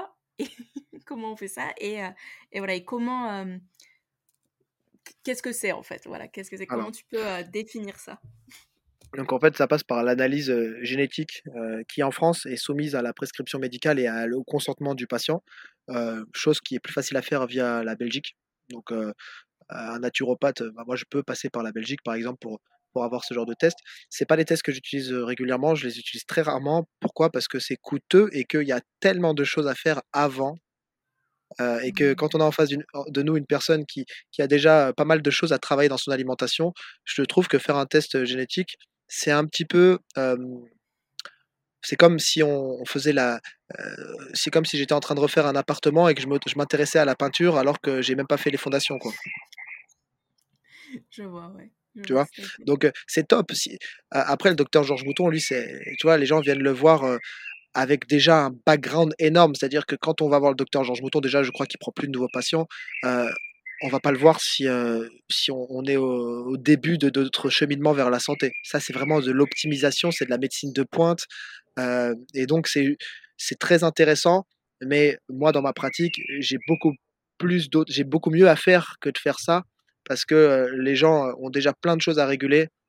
Et après, par exemple, tu vois, j'ai une personne que j'ai en consultation qui se reconnaîtra peut-être, Laetitia, qui elle m'a demandé si elle pouvait faire un tel ou tel type de test parce qu'elle s'intéressait aux vidéos du docteur Georges Mouton. Et ça nous a permis en fait de changer d'axe au niveau de l'alimentation et c'était nécessaire dans son cas. Mais si tu veux, ça fait 6 mois, 1 an qu'on se voit en consultation. Elle a déjà amélioré pas mal de choses. Elle part pas de zéro du tout. C'est une fille qui s'intéresse énormément à la nutrition, sur les réseaux sociaux, etc. Donc, si tu veux, c'était logique en quelque sorte. Bien sûr, ouais. C'est déjà l'aboutissement de plusieurs mois de recherche, de travail sur son alimentation et sur son mode de vie de manière générale. Donc, oui, on pourrait dire que c'est un peu la cerise sur le gâteau, quoi. C'est ça. Et puis, c'est un coût aussi. C'est surtout le coût des analyses. Ouais. Déjà que pour un bilan, on va dire, sans aller dans des détails extrêmement compliqués, etc., déjà, des micronutriments de base, ça peut être cher, c'est pas forcément pris en charge. Et donc, ça peut être déjà un, un gros coup pour les patients. Et puis moi, je m'adresse pas que à des gens qui gagnent 10 000 euros par mois, tu vois. Je m'adresse à tout le monde. J'ai des consultants qui gagnent le SMIC et il faut pouvoir jongler avec ça. Donc il y a déjà plein d'analyses très importantes à faire qui sont pour certaines pas remboursées. Donc je rajoute pas ça, quoi. Ouais, je vois tout à fait. Ouais, comme on a dit, c'est plus pour les personnes qui veulent vraiment pousser les choses. Et effectivement, ouais, dans les bilans qu'il faudrait faire de manière régulière quand on a une pathologie ou quand on a quelque chose, voilà, un dérèglement, on sait qu'il y a pas mal de choses qui sont pas remboursées effectivement et qui peuvent vite être assez coûteux. Ou alors parfois il y a même des... toi, tu travailles avec un médecin, donc ça va, mais je sais que quand on est seul ou quand on veut en savoir plus, qu'on se renseigne et qu'on veut certaines prescriptions médicales, c'est très difficile parfois d'avoir ces prescriptions et c'est presque... Et même des prescriptions faciles, tu vois, même des trucs qui sont pas très compliqués on justifie ça par le trou de la sécurité sociale, sauf qu'en fait, ce qu'on comprend pas, c'est que c'est de la prévention et que garder une population en bonne santé, mais... Les dépenses que ça permettrait d'éviter pour la sécurité sociale, c'est quand même incroyable, tu vois. Ouais, je te rejoins complètement là-dessus et je me dis, mais c'est fou que ça doit être un parcours du combattant, en fait. Il faut faire des mains et des pieds, il faut parfois exagérer des symptômes qui sont avérés pour que... pour avoir une prescription. Ouais, voilà, pour avoir une prescription ou pour que... Alors, je suis désolée. Pas de souci. Je mets deux minutes de pause, il y a quelqu'un qui me dit... Ouais, bien sûr. Attends, j'arrive. Vas-y. Petit colis Amazon ? Non, c'est un gars qui passait pour une démonstration de je ne sais pas quoi. C'est une entreprise qui s'appelle Verisure. Donc, je ne sais même pas ce que c'est. Je suis dit que... Ah oui, c'est un truc pour sécuriser ta baraque. Ah ok, d'accord. Ouais. Bon, je suis en appartement en rez-de-jardin, je pense que ça devrait aller quand même. Puis je suis dans un quartier où il n'y a pas trop de... Enfin voilà. Et t'habites où, toi ? T'es à 10 minutes d'Annecy, j'habite dans un... D'accord. Dans un petit... c'est sympa là-bas. Comment dire ? Ouais, c'est super mais beau. Tu sais, tous les coachs sportifs sont à Annecy, c'est incroyable. C'est vrai ? T'en connais d'autres ? Ouais, il y en a plein, ils sont à Annecy, mais vous avez raison, soit Annecy, soit Biarritz, soit Paris. Mais c'est normal, c'est là où il y a de la clientèle. Ouais, c'est ça. Moi, j'ai surtout de la clientèle en online, donc un petit peu partout en France, même en Guyane, tout ça. Mais par contre, ça fait 10 ans que je vis ici et avant, j'étais à Paris. C'est le jour et la nuit. Hein. Bah, bien sûr, le cadre de vie, c'est pas le même. C'est ça, la qualité de vie est vraiment... Ça n'a rien à voir. J'ai un potager, j'ai un jardin... Voilà, c'est le grand kiff. Bah oui.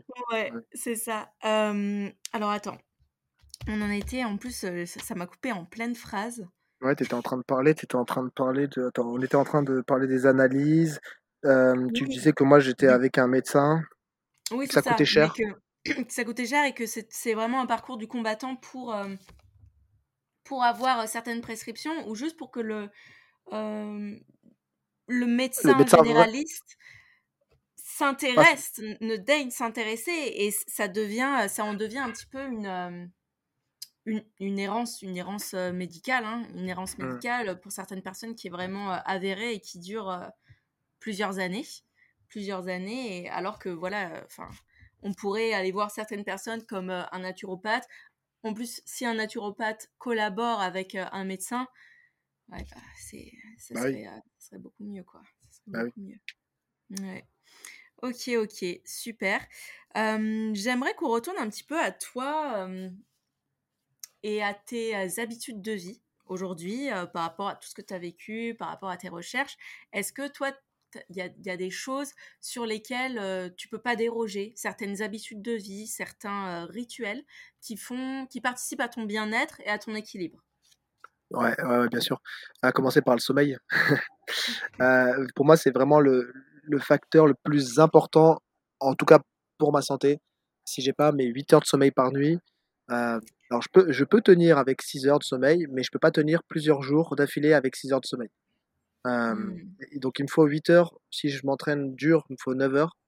Ça dépend aussi du climat. En hiver, j'ai besoin de 9 heures. En été, là par exemple, je suis au soleil, je peux très bien dormir 7h30 avec une très très bonne énergie toute la journée. Mais sinon, j'ai besoin, allez, on va dire 8 heures en moyenne. Le sommeil est vraiment indispensable. Et puis la deuxième chose, c'est mes entraînements. Et ça, c'est plutôt d'un point de vue psychologique. C'est-à-dire que si je ne m'entraîne pas, je vais être insupportable. Je vais être insupportable. Donc. C'est mieux pour mon entourage que je m'entraîne. Est-ce que tu fais des breaks parfois ou t'en fais jamais? Ou t'en ressens pas jamais. Besoin? En fait, je vais faire des phases de deload, de récupération active, des semaines de récupération active qui sont prévues dans mes cycles, mais je ressens pas le besoin de m'arrêter. Il faut que je fasse quelque chose parce que ça fait partie de mon quotidien, quoi. C'est comme si je me disais non, cette semaine je vais pas me brosser les dents. J'en ai pas besoin, elles sont suffisamment blanches. Ok, d'accord, je vois. Mais oui, les phases de deload, super importantes, surtout quand on s'entraîne en force, parce que faut pas oublier que ça... Bon, il y a tout ce qui est système nerveux, mais il y a aussi tout ce qui est système articulaire, tendineux, qui est vraiment mis à l'épreuve. Ouais, voilà. Sachant que tu nous as dit que tu t'entraînais quand même comme si tu avais des échéances compétitives, même si tu ne le fais pas, j'imagine que tu as des grosses phases de surcharge. Donc voilà, il faut aussi ces phases de décompensation pour permettre au corps de récupérer. C'est super important. Et j'essaie aussi d'en inclure, même en musculation, même quand on est débutant, après un certain temps, voilà... Ça fait toujours du bien de soit diminuer les charges, soit diminuer le volume d'entraînement. Ensuite, ça dépend de son approche, mais parfois même pour certaines personnes, je leur dis là on break complètement. Ensuite, ça dépend aussi du tempérament effectivement de la personne. Pour certaines personnes, ça va être un petit peu plus difficile d'arrêter totalement, et pour d'autres, ça va être quand même bénéfique et ça va pouvoir relancer un petit peu tant la motivation que disons l'adhérence, que voilà, plein de choses, que l'énergie aussi. Et même pour la surcompensation, pour les progrès, il faut avoir des phases de décharge. De repos, Ouais, bien sûr, tout à fait, ouais. C'est quoi tes inspirations aujourd'hui dans le domaine de la force? Est-ce qu'il y a des choses que tu regardes? Je dis dans le domaine de la force, mais voilà, je dirais plus du sport, de ta pratique sportive. Est-ce qu'il y a des choses qui t'intéressent, que tu regardes plus spécifiquement? Ouais. Alors moi, je suis très éclectique dans ma consommation de loisirs, on va dire. Donc, paradoxalement, je regarde très peu le contenu, par exemple, naturopathique, alors que c'est mon quotidien. Mais là, en ce moment, je vais être à fond dans des vidéos de strongman que je pratique pas. Donc j'aime bien tourner un petit peu sur tous les sports. J'adore les sports de combat, j'adore regarder les sports de combat. Mais si on doit se baser sur mes inspirations en termes d'entraînement en musculation, ça a été pour l'anatomie, la morpho-anatomie, ça va être Delavier. Après, il y a Marc Voyou pour l'entraînement en force. Marc Voyou qui est décédé il n'y a pas longtemps d'ailleurs. Ouais. Paix à son âme. Et puis après, j'aime bien les jeunes de la force athlétique en France en ce moment qui grimpent un petit peu sur YouTube notamment. J'aime bien suivre un petit peu ce qu'ils font parce que je suis encore jeune, mais voilà, j'ai 32 ans et j'ai peut-être un peu moins la niaque qu'il y a 10 ans. Et de voir des petits jeunes qui performent et qui ont d'ailleurs un niveau incroyable, c'est incroyable le niveau de la force athlétique en France aujourd'hui, ça met un petit coup de pied aux fesses, quoi. T'as regardé les championnats à Sheffield? Non, j'ai regardé les résultats, mais j'ai pas regardé en direct. J'ai pas tout vu, mais j'étais à un séminaire et il y avait quand même en rediffusion, donc c'était le lendemain des championnats, il y avait en rediffusion les passages, notamment j'ai regardé les passages des filles, forcément, et waouh, c'est tellement impressionnant, c'est incroyable en fait. Tu sais, t'imagines que quand j'ai fait des compétitions de force athlétique, c'était en 2017, 2016, 2015, et à l'époque, les minima pour aller au championnat de France FF Force pour les hommes de moins de 93 kilos, donc en senior, senior. Ouais, c'est senior. C'était, je crois, que c'était 630 kilos. Aujourd'hui, je crois que c'est 810 kilos. Ouais, c'est fou. C'est comme en haltéro aussi, les minima, ils ont augmenté.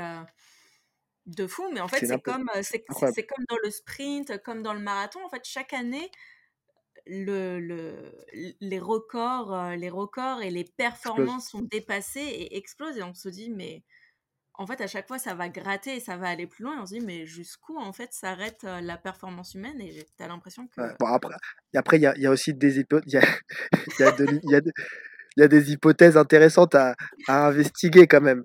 Mais oui, après, il y a de plus en plus de pratiquants, donc forcément, il y a plus de performances. Oui. Après, l'argument comme quoi, oui, la préparation physique s'améliore, on a des nouvelles techniques d'entraînement, j'y crois un petit peu, mais j'y crois un peu moyennement quand même. Oui, il y a de ça, mais on sait très bien qu'il y a d'autres choses. Hein. Il y a de la potion magique un peu. Voilà. Bon, ça a toujours existé, mais voilà, c'est peut-être un peu plus facile aujourd'hui. C'est ça, ça a toujours été là dans tous les sports, on le sait, mais ça n'enlève entre guillemets presque rien. Bien sûr. Voilà, la performance. Ouais, moi je m'en fiche. Hein. Reste, exact. Voilà, quand tu regardes ça, de toute façon, tu sais très bien que c'est presque quelque chose de supraphysiologique. Tu sais très bien que. Exact. Et puis de toute façon, ceux qui sont au sommet avec ou sans dopage, ils seraient au sommet parce que tout le monde joue le jeu du dopage dans certains sports. Donc, oui. Dans tous les cas, ils sont incroyablement forts avec ou sans produit. Ça. C'est ça, ouais, complètement. Donc, attends, pour tes rituels un petit peu, on a parlé de ton sport, de ton sommeil, l'alimentation, on en a déjà parlé. Est-ce que toi, tu vois d'autres rituels, routines que tu intègres à ton quotidien ? Je ne sais pas, par exemple, la respiration, on n'en a pas parlé, mais je pense que c'est un sujet qui peut t'intéresser. Et voilà, est-ce qu'il y a d'autres choses, la respiration ou autre chose qui peut... être intégré à ton quotidien ? Franchement, non. Si ce n'est les balades avec mon chien et le temps passé avec mes filles. Mais je suis pas quelqu'un de stressé, je vis pas dans un environnement stressant, j'ai pas le besoin de faire un travail de méditation ou de respiration au quotidien. Donc, c'est le contact avec la nature. Tous les jours, j'ai besoin de passer du temps dans la nature. Donc, ça va être la forêt, ça va être le jardin, ça va être un peu de jardinage, ça va être tout ça. Mais ouais, c'est le contact avec la nature et si j'ai ça, j'ai pas besoin d'aller chercher d'autres outils de régulation du stress. Le contact avec la nature est déjà un moyen de réguler le stress, je pense. Donc, exactement. Donc c'est vrai que c'est super si tu peux avoir ça. Et puis le contact avec la famille, avec les proches, on sait aussi que c'est super important. Être entouré, ça a un impact positif sur sur notre physiologie, sur la dopamine et puis même sur notre humeur et sur nos interactions. Quoi. Okay, franchement, c'est facile d'être en bonne santé si on revient aux éléments de base, tu vois, c'est-à-dire tout ce qu'on a perdu depuis peut-être 50 ans, la famille, les enfants, le couple, le sport, la nature.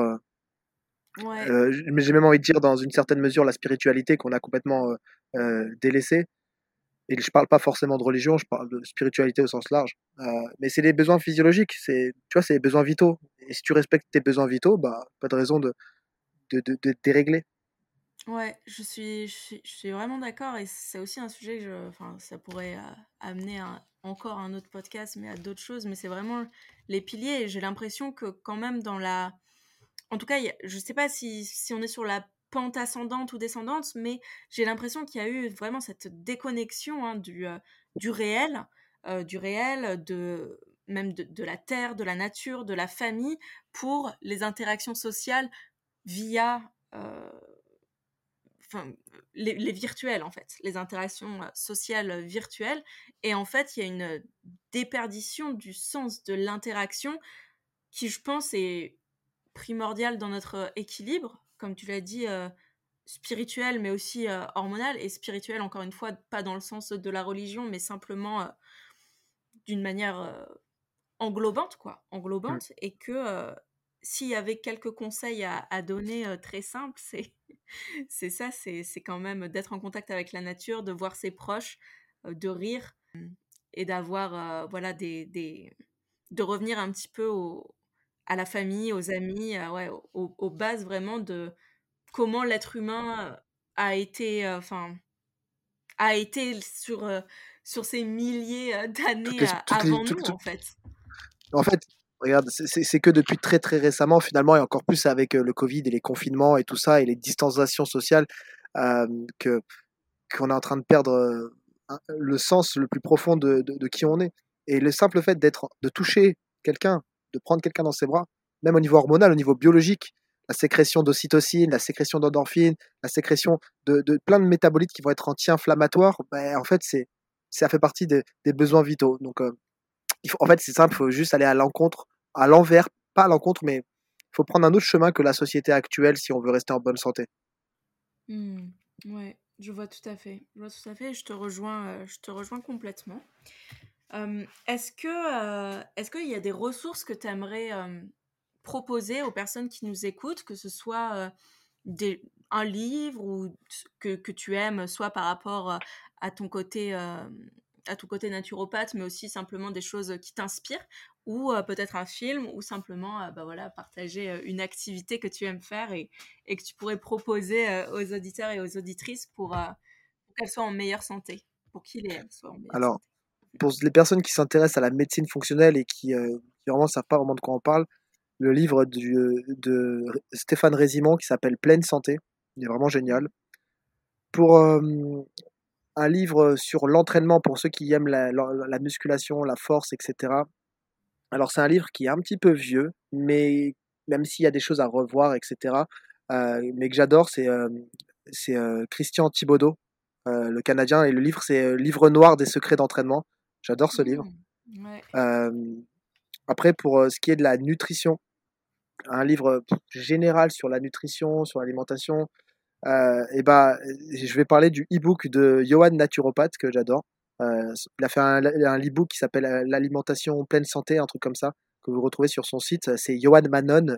Je pense que tu mettras les liens. Ouais, c'est un e-book qui est très bien actualisé. Il fait un petit peu le lien entre la naturopathie moderne, dans le sens où on ne va pas s'enfermer dans des dogmes comme ce qui a pu être à une époque, avec absolument les drainages pour tout le monde, les cures pour tout le monde, etc. Et puis après, j'ai envie de te dire, je suis hyper éclectique, c'est-à-dire que j'aime un petit peu tout, et je pense que il faut aller chercher, tout est dans tout, donc il faut s'intéresser au maximum de choses qui ne sont pas du tout en relation avec nos domaines de prédilection pour pouvoir être meilleur dans nos domaines de prédilection. Parce qu'en fait, étant donné que tout est dans tout, on va trouver, par exemple, même dans des vidéos d'économie, on va trouver des choses qui peuvent être intéressantes dans notre pratique, peu importe son métier. Mmh, très intéressant. Très intéressant. Merci beaucoup pour ce grand partage de connaissances et d'expériences. C'était vraiment super. Et on va terminer le podcast. J'aimerais savoir si tu avais un passage de micro à faire à quelqu'un qui est un petit peu dans ce même domaine que nous, tout de même, un peu plus en rapport avec la santé que l'économie, par exemple. Mais je pense que ça sera mieux quand même. Mais bon, ça pourrait être intéressant. Mais là, pour l'instant, je vais rester quand même là-dedans. Donc si tu avais un passage de micro à faire, qui pourrais-tu me conseiller ? Alors, je ne sais pas s'il aura le temps, mais NutraStream. Tu dois connaître NutraStream. Ouais, depuis pas si longtemps, c'est marrant parce que pourtant il est assez... Mais bon, j'avoue que je passe pas non plus énormément de temps sur les réseaux à part pour le travail, et donc ce qui fait que parfois je passe à côté de très très gros comptes intéressants. En fait, il est gros depuis pas si longtemps que ça, il a commencé il y a pas si longtemps, et il publie tellement de l'information très intéressante, il a un taux d'engagement qui est énorme, parce que ce qu'il dit c'est juste génial.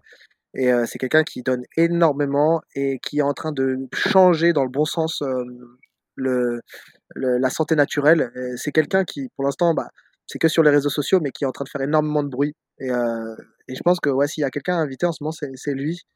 S'il a le temps, s'il a du temps à t'accorder. Bien sûr, on verra. Mais en tout cas, franchement, il est top humainement et professionnellement. Ok, d'accord, super. C'est vraiment quelqu'un que j'ai découvert il n'y a pas longtemps et qui diffuse l'information d'une manière très généreuse, très, disons, pas dans le sens péjoratif du terme, mais simple d'accès pour tout le monde, en fait, pour tout le monde. Pas forcément les personnes qui sont très, dans les mêmes domaines que nous, de la santé, mais pour tout le monde. Et pourtant, c'est quelqu'un qui a des connaissances exceptionnelles, tu vois. C'est quelqu'un qui forme des médecins. Si tu veux, c'est qu'il arrive à être pédagogue avec pourtant énormément de connaissances. C'est ça, c'est une vraie qualité, hein, la pédagogie, de pouvoir rendre accessible la connaissance. C'est ce qui fait la qualité des formations ou de l'intervenant, et ça fait vraiment la qualité des ressources en fait. Donc c'est super. Eh ben écoute William, merci beaucoup pour tout ce partage, pour tout ton parcours, et puis pour toutes les personnes qui nous écoutent, je mettrai toutes les ressources, tous les comptes aussi qui ont été cités dans les informations du podcast, et je vous dis à très bientôt. Hey, pas si vite. Merci d'avoir écouté jusqu'au bout. Si tu as passé un bon moment ou que ce podcast t'a permis de te questionner, tu peux t'abonner au canal via la plateforme que tu utilises. Tu peux me repartager sur tes réseaux sociaux ou encore m'écrire sur Instagram ou par mail et me faire part de tes ressentis ou de tes questionnements. Cela me ferait très plaisir d'échanger avec toi. Sache que je propose des suivis online très complets, ultra personnalisés pour te développer, te dépasser, t'épanouir et te challenger. Ce n'est pas une simple transformation physique que je propose, mais vraiment une évolution à 360 degrés. Ciao et à bientôt!